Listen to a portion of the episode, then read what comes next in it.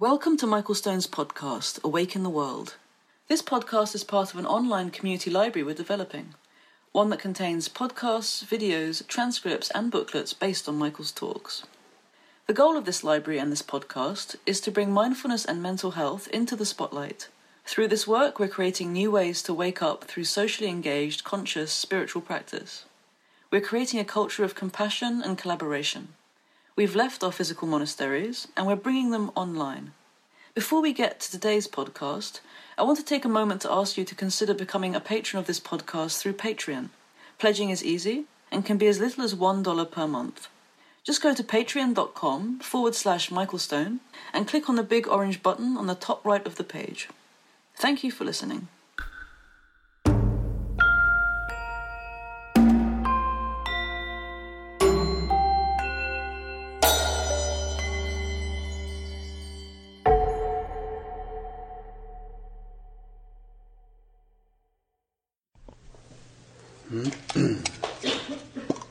Good evening. So, if you're sitting in meditation practice and you start coughing, have a sip of water. Um, but one of the best techniques when you're coughing is you just take your arms and you reach them up high. Like let's all try it. You just reach them up high, and then you bring them back down again. And this helps nine out of ten times. Um, so if we're sitting and you start coughing, don't be shy. Uh, and just re- reach your arms up like this. It's really, really helpful. Okay, so um, we've been studying chapter three of the Yoga Sutra, which is a chapter that we've talked about most people skipping because it deals with the superpowers. And uh, we've explored so far that maybe the superpowers are not as esoteric as they're advertised to be. Um, and we've been looking at this chapter also through the lens of uh, Buddhism and Buddhist practice, and also Zen koans. So basically, everything we're doing is completely illegal. So don't don't tell anybody about this. Um, and last week, one of the superpowers that we explored is the practice of Maitri, which we get, we went through pretty quickly. And so I thought we would just focus on that line tonight, and that's why I didn't hand out the text because we're only going to go through one line. Um, so I'll read you the line uh, in the Yoga Sutra that we went quickly over last week. And the line is uh, line 24. Uh, focusing with perfect discipline on friendliness, compassion, delight, and equanimity, one is imbued with their energies.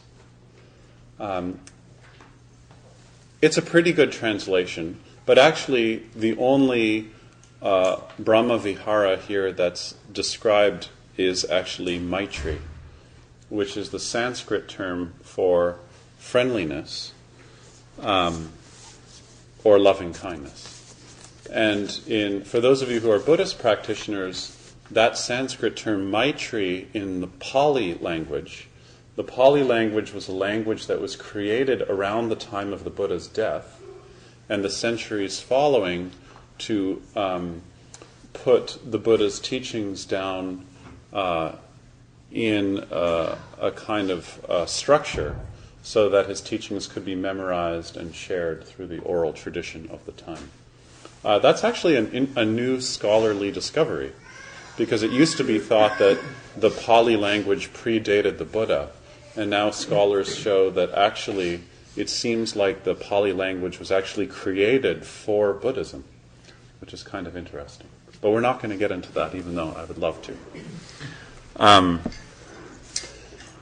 uh, in the Buddhist tradition, the teaching of Maitri, or in Pali, the teaching of Metta, um, goes like this. And this is also a meditation instruction. So if you listen, this can also be a, a meditation instruction. Uh, May all beings be happy. Uh, so happy is the translation here of, of um, metta. May they be joyous and live in safety. May all beings, whether weak or strong, in high or middle or low realms of existence, may all beings be happy. This is such a beautiful, beautiful aspiration. May all beings be happy. Um, I never knew that Maitri or Metta or this kind of loving kindness practice was part of yoga, actually, until I discovered it in the Yoga Sutra. And it's in two different places. Patanjali talks about developing loving kindness when difficult emotions are arising. He says when depression, uh, distress, or the inability to maintain posture or breathing show up, the first thing you should do is practice loving kindness towards the hindrance that's showing up. Or actually, I would say the symptom of the hindrance. Um, and when I started practicing Buddhism, I never knew or was interested in loving kindness because I went into Buddhist practice as a young man and I just wanted the discipline of silence. And so I would go on retreat, and then after the third or fourth day, it would usually be the evening, and everybody would be very soft, and I would be almost soft.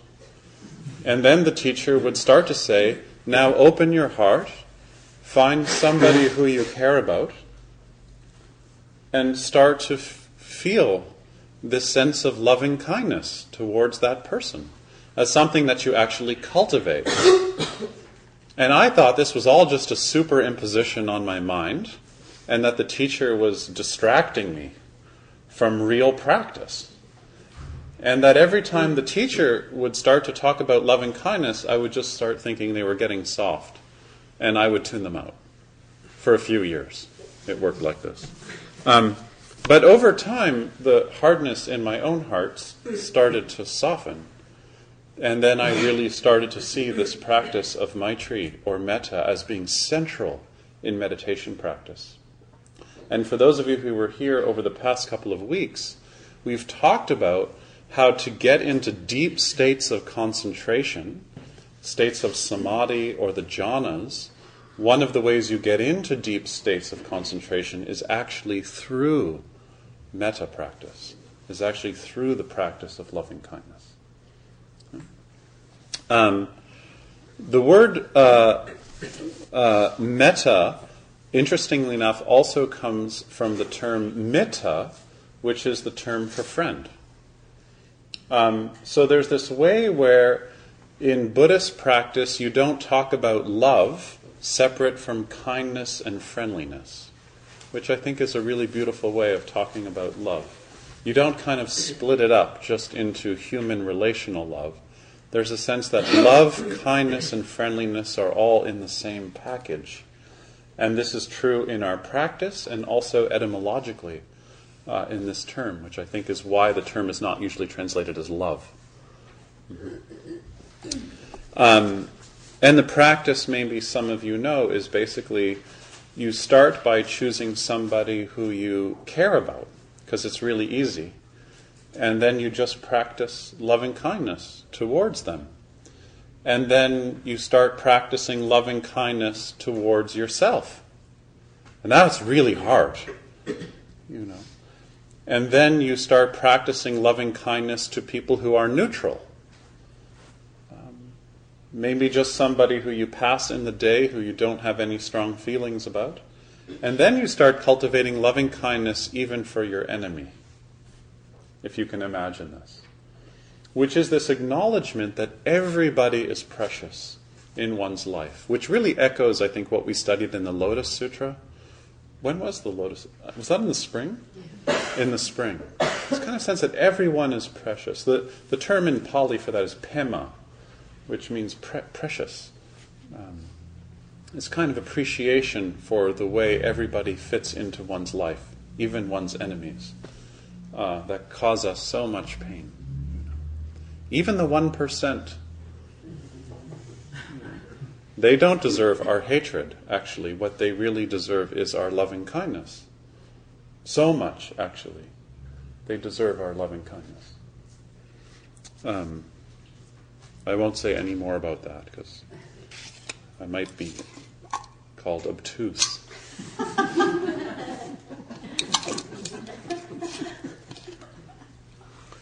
Basically, the way I would translate it is you just love everybody as hard as you can until your heart is just like honey. And then people get stuck in it. and this is okay. Um,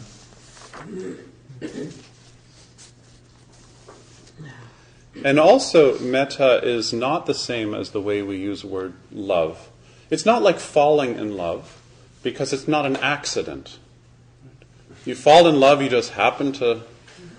I don't know how it works. It's like getting stuck in honey, right? Um, but the whole idea with Maitri is that it's. Um, well, first of all, let me say, when I first started learning about metta practice, I thought it was very artificial. You take this mind that's really quiet, and then you kind of introduce something for the mind to do. But, but the idea is that our minds tend to flow in the direction of repetition, of habit, right, of greed, and so on. And so we use this practice to kind of flow the mind in a different direction. So, in a way, it's artificial in the sense that you're kind of rerouting your intention towards loving kindness.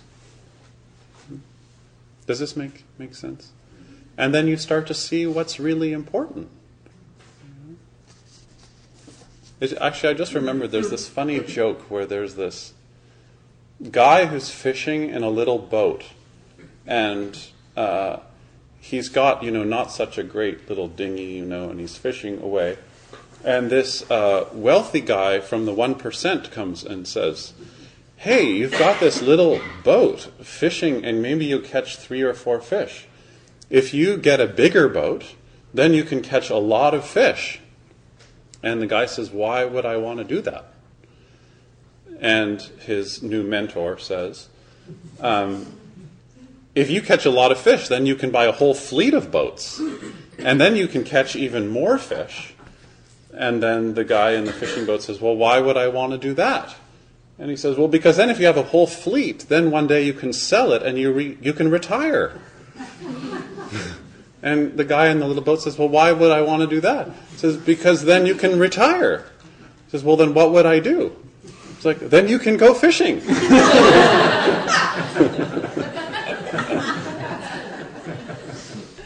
There's a Jewish version of that joke too, but I won't go. um, so that the practice is really about intention and really setting up the value in one's life, what's really valuable in one's life.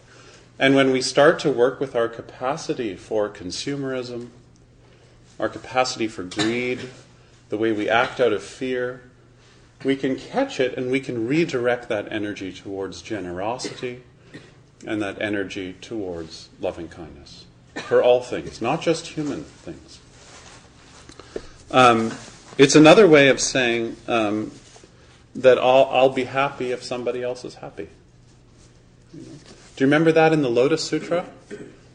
This kind of sense that the bodhisattva is happy because somebody else is happy. So, one sign of metta is that it's, it's an intention where there's no craving. Okay? So, it's loving kindness, but without any clinging. Right? So if you say like love always has a certain measure of attachment, I, I, don't know, that's not Buddhist, but I think love always has a certain measure of attachment, but it's like a ratio. And so you know you're doing loving kindness practice where in the ratio it's more towards the other and less towards the self. You see, when, when you're loving in a way where it's about you, then there's craving, then there's attachment. So, how do we find love where in the ratio there's going to be some clinging? Anybody who talks about love without any conditions, I don't know if they're in a relationship with anybody. Love happens in conditions. It's the best kind of love is conditional love. There, there isn't love outside conditions, I don't think. There's anything outside conditions. But actually, it's about a ratio. And when the ratio is set up in a way where there's real care and real friendliness for the other, then there's less clinging, you see. It's not about me. Yeah. Um,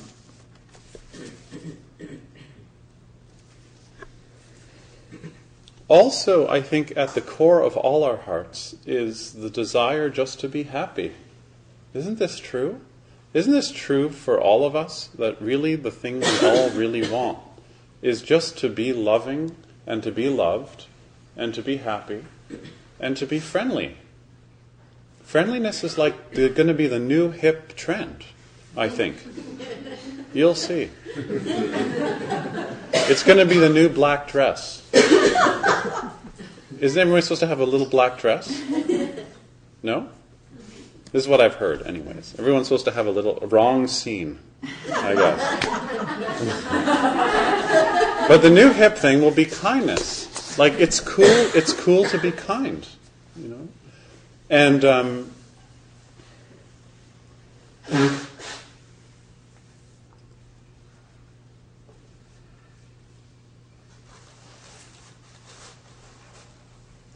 and it seems like what happens is when we're kind, we're more at ease. Because it's really in our heart of hearts what we all want. And maybe even the worst crook on Bay Street, you know?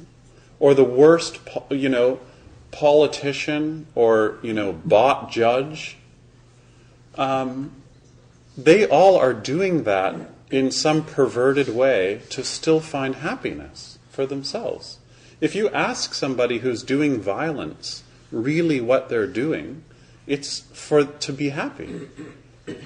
It's kind of a strange thing. I think one thing we all agree on is what we all want is to be happy. But I think where the yoga teaching comes in is to start to realize that self centered happiness is a dead end. That you can't just get happy for yourself. Um, and this is what your Buddha nature is. Buddha nature is just this recognizing our shared wish to be happy. Because when you really start to feel your wish to be happy, then it suddenly uh, widens out to include others. You start to realize this is also the core of other people, is they also want to be happy. It's so hard to see our enemies like this, isn't it? that they're doing what they're doing because they just also really want to be happy. But what we realize is when we try to be happy just for me, then actually over time that becomes too painful. It's too painful. Has anyone here ever tried this, like for years in their life, like just trying to get happy for me? Do you have a glass of water or something, Petra? Yeah, I'm working on that. Okay. I just want your throat to be happy. Um, people who get money or property or exploit others um, to know, you know, endlessly, it's just to be happy. They just want to be happy. So I came across this. I, I just I can't finish this book. It's like who who does this anymore? This is a wonderful book I recommend. It's called The Empathic Civilization by Jeremy Rifkin. Um, if you can get through it, tell me. I don't know. I'm still in the beginning. he says, Were the seeking of companionship not so basic to our nature, we wouldn't so fear isolation or ostracization to be shunned and exiled is to become a non person, to cease to exist as far as others are concerned. Empathy is the psychological means by which we become part of other people's lives and share meaningful experiences. The very notion of transcendence means to reach beyond yourself, to participate with and belong to larger communities to be embedded in more complex webs of meaning. Isn't that beautiful? It's, it's a wonderful line here. The very notion of transcendence means to reach beyond oneself, to participate with and belong to larger communities. To larger communities. Uh, when we sit on the cushion for a while, we, we really join community, uh, but also the community within us. So, most people, when they sit, they've been so caught in these patterns of habit of, of self centeredness that when they sit, a lot of fear and anxiety arises. Because sitting still is not really, sitting still goes against the stream of the kind of self centered, non stop narrative we're doing.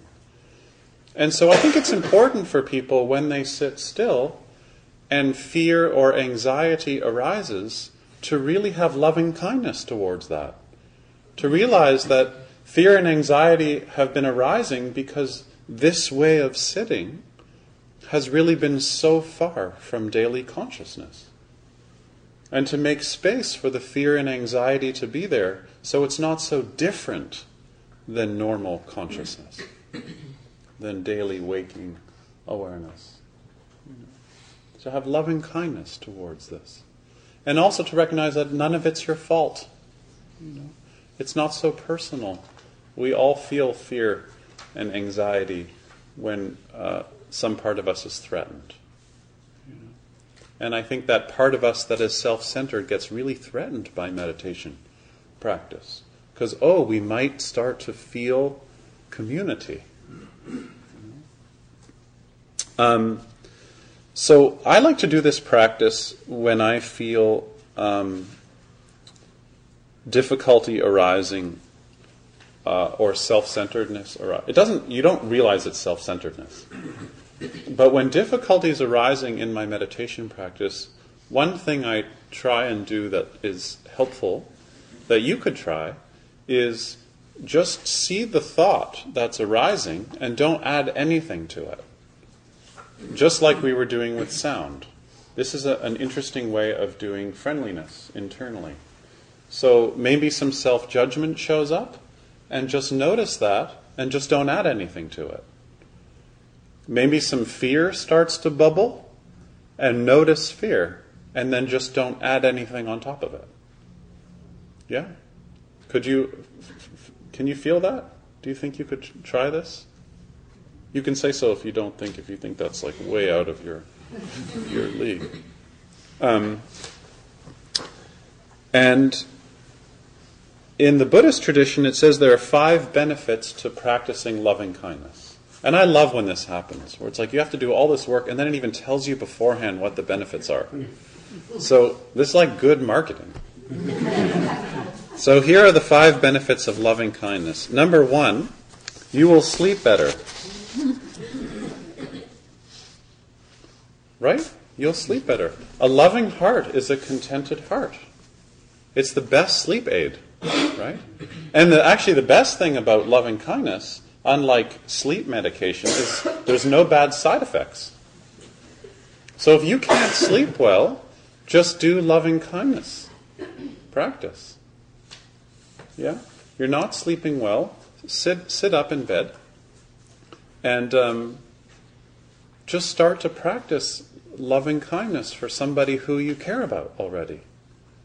And then see how that goes for a week. And then, if you can do that, then the next week, start to practice loving kindness for a neutral person. And then maybe for yourself the week after. And over time, this should help you with sleeping. Yeah. Good, good luck. um, number two. Uh, if you practice loving kindness, non human beings will also like you.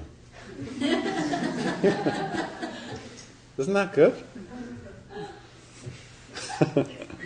if you practice loving kindness, if you practice friendliness, then birds and squirrels and cats, yeah? And all those. How many bacteria do you How much bacteria do you have? Yeah they'll start to like you more if you practice loving kindness. But I think we should extend this also. Uh, demons, Mara, they will also like you more if you practice loving kindness. Uh, number three. Okay, this one's a bit crazy, but uh, fire, poison, and weapons will not affect you. Okay. That sounds a little out there. Fire, poison, and weapons will not. Okay, but think about this. This is 2,600 years ago. It's 2,600 years ago. There's no, there's no nuclear weapons. There are no bombs. There are no missiles. There are no rifles. Okay? So I think actually maybe what the commentators are trying to get at here is a kind of sense more of like mind over matter. Right? If you if you really practice loving kindness, then the fear that arises from the things that threaten you uh, don't have the same purchase on your psyche. Uh, nowadays, this would have to be updated. This one, I think. Number four, your mind will come into concentration easier. We all know this is true, right? When you have the ability to be friendly, it's so hard to have enemies. Do you know? It's so hard to build walls all the time. Because when you build the wall, walls, especially those really tall ones, you have to maintain them. Yeah, and it takes a lot of energy. Um, when I first started practicing meditation, I was saying this earlier, but I've been thinking about it a lot today. I was so, I was like doing high octane samadhi. You know, I just wanted to get as still as possible. And whenever people started talking about compassion, I just wanted to kill them. because that just seemed like another thing you just add to the mind. Until you start to realize that really, when you get quiet, the feeling tone that's under there is kind, it's friendly, and it's actually joyful. And when you can get into that space, the hindrances are not there so much, and then you can get concentrated. And as we've been saying the past few weeks, the difference between meditation and concentration is the absence of the hindrances. They're not allowing you to slide off the object so easily. Uh, we're at four? Okay, number five, this is my favorite one. If you practice loving kindness, you will cultivate a loving heart so that at the time you die, you will go easily, you won't struggle. You'll cultivate a loving heart so when it's time to die, you will die easily. You'll be able to forgive. Yeah? Even you'll be able to forgive yourself. Especially for one of those people who's so annoying to yourself. You can just forgive yourself. Um, I think I said this a few weeks ago, but like when you die, you come face to face with your heart. And the stuff you've built and the art you've made and the things you've invested in and the empires you've created and whatever you've done, it doesn't matter. But what really matters is the state of your heart. And that's the honesty piece in our practice to really be to, to really see if our hearts are genuinely opening to humans and the non-human world. You know?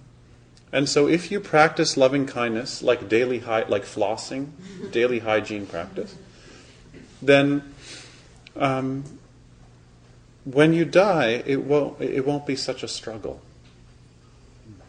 That's a motivation, no?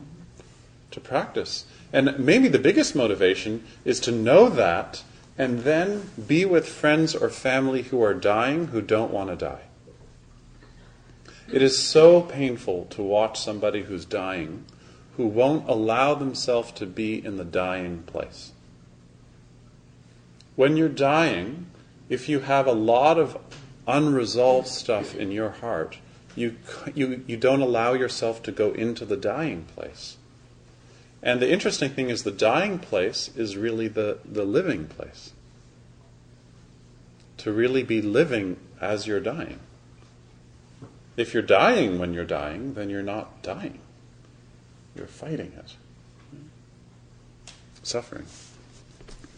So those are the five benefits of, of loving kindness. And um,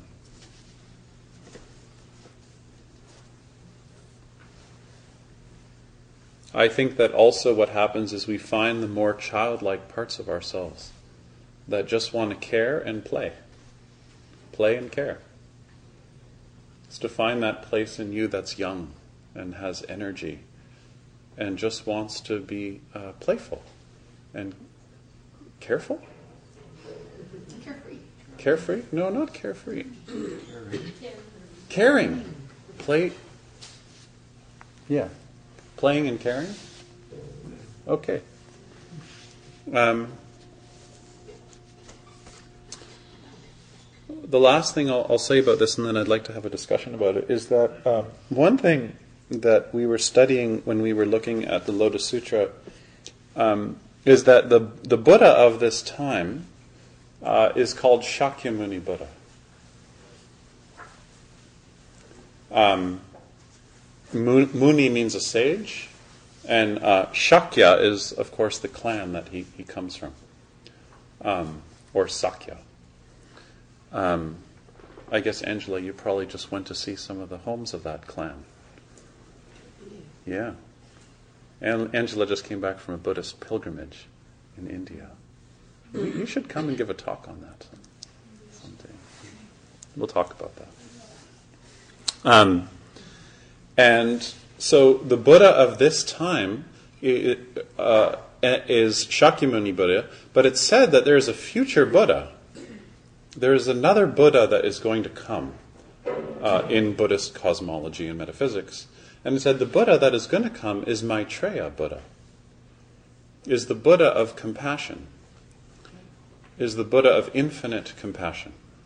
And what I love about this model is I think this is kind of like traditional Buddhists who were uh, into evolution and had this realization about human beings that the first people who got enlightened were people who came out of a clan. But the next kind of enlightenment is going to be people who come out of the larger uh, clan or the larger community, where what they offer is not their, themselves, but what they're offering is something bigger than themselves, which is not the promise of enlightenment, but the promise of deep empathy and compassion and the creativity that comes from this level of compassion and friendliness. Um, Maybe the Buddhist ancestors thought that friendliness is like an evolutionary trend for humanity. That after the singular Buddha, there would be another Buddha whose main practice is just friendliness. Yeah. So look around. Maybe he or she is in this room. Or maybe he or she is this room. Right? This is like what Thich Nhat Hanh says that the next Buddha will be Sangha. This is riffing on that, right? The next Buddha wi- will be community. The next Buddha is not going to be a singular person, you know, who has an awakening in Vancouver or whatever. The next Buddha is going to be a collective, social. So if you're looking around for this Buddha, you may not recognize it. Um,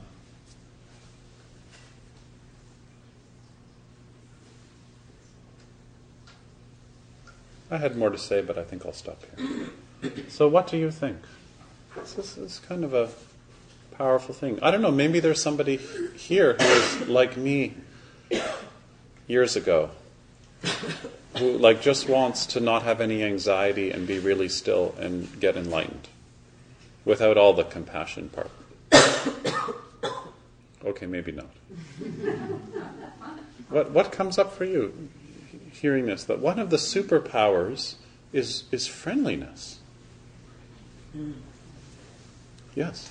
I was reminded of this lovely story in England when this woman was on the tube or the subway and um, she started practicing metta. She always practiced metta in public places, so she practiced on the subway. and this woman tapped her on the shoulder, this old elderly lady, and said, "Excuse me, love, have you been sending me love?" And I just that made me inspired to practice with him on the subway or on airplanes and buses. And I started on the bus or the subway, and then I can radiate out to Yeah. say that block or the city or the, and then the world. Yeah. And so for me, I never thought of it as like the actual lines or the thoughts. It's more Mhm. that energy or the feeling it's creating Mhm. within me that as an energy being that I can trans that just is emanating Mhm. off me and hopefully rubbing off onto others, Yeah. and non-humans too. Yeah. Dog starts smiling. Birds suddenly appear. Birds. Yeah.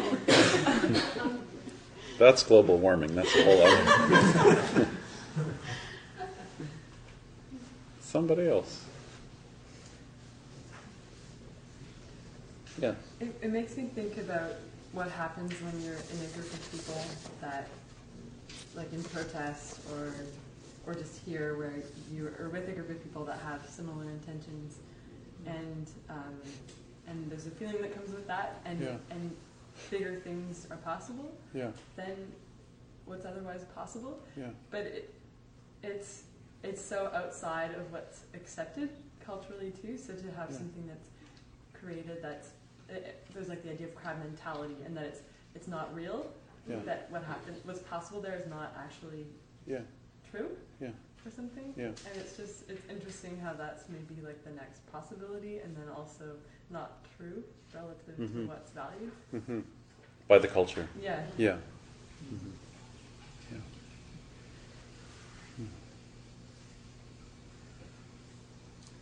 Um, I was just going to share that a number of years ago, in my Buddhist practice, I would be doing a fair amount of, of this through the through my through the practice that I would be, Mhm. I would be doing, uh, generating loving kindness, and I found that this, later on, maybe about three three or four years ago, I found that I was actually entering a, a, a, a phase of kind of self delusion Mhm. where that was like a sanctuary that I would enter, Mhm. but I was paying less attention to myself and my own needs Mhm. and focusing on outward energy to, to, Mhm. to people, to, uh, to being of service, Mhm.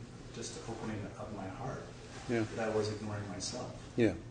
And then I, I would see other people doing this type of thing where they would kind of hide themselves within this kind of idea that I'm contributing to the greater, the collective. Mhm. And I, I spent a lot of time looking at that and kind of getting back to myself to Mhm. find out where I left off, where I left, you know, nourishing myself behind. And, and anyway, I spent a number of years trying to Mhm. reconnect myself to Yeah. To loving myself first and then extending that out. So Sure. it's just a kind of a Yeah. that. Yeah, that's a good point. I mean, I, I've never heard metta taught without also metta to yourself. So I think it's really important, that piece. That's why usually, you know, there's the neutral person, there's, you know, you choose different people, but always you include yourself. It's just But sometimes you can hear that and, like I was saying earlier, and tune that out. And so much it's, it's encouraged, especially within Buddhist practices, because of its emphasis on non-ego, Yeah. that at some point in your practice you actually start almost forgetting about yourself because it's encouraged to leave your ego behind. Oh, Yeah. The, the master kind of Yeah. like whip you on the back so Yeah. that you're, it's not like you're taking abuse, but that Yeah. your, your ego is becoming less and less and Yeah. less. Yeah. Um, so it can fade too much into the distance. Yeah. So here, the flip is we take the ego and we just like love it like crazy until it's just like sick of us.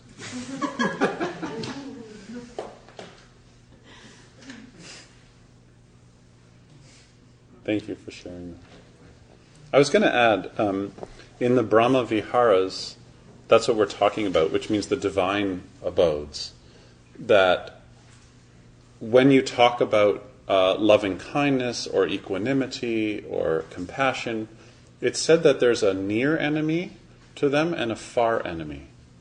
So the far enemy is kind of the opposite of whatever it is you're cultivating. So the opposite of loving kindness is hatred, right?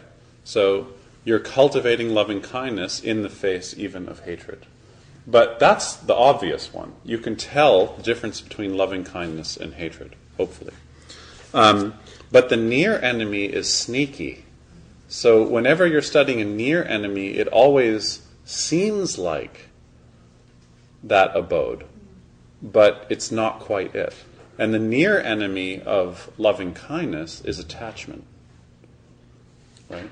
So it's when you're cultivating loving kindness, but you're attached to a result, or you're attached to what it can do for you, or you're attached to yourself.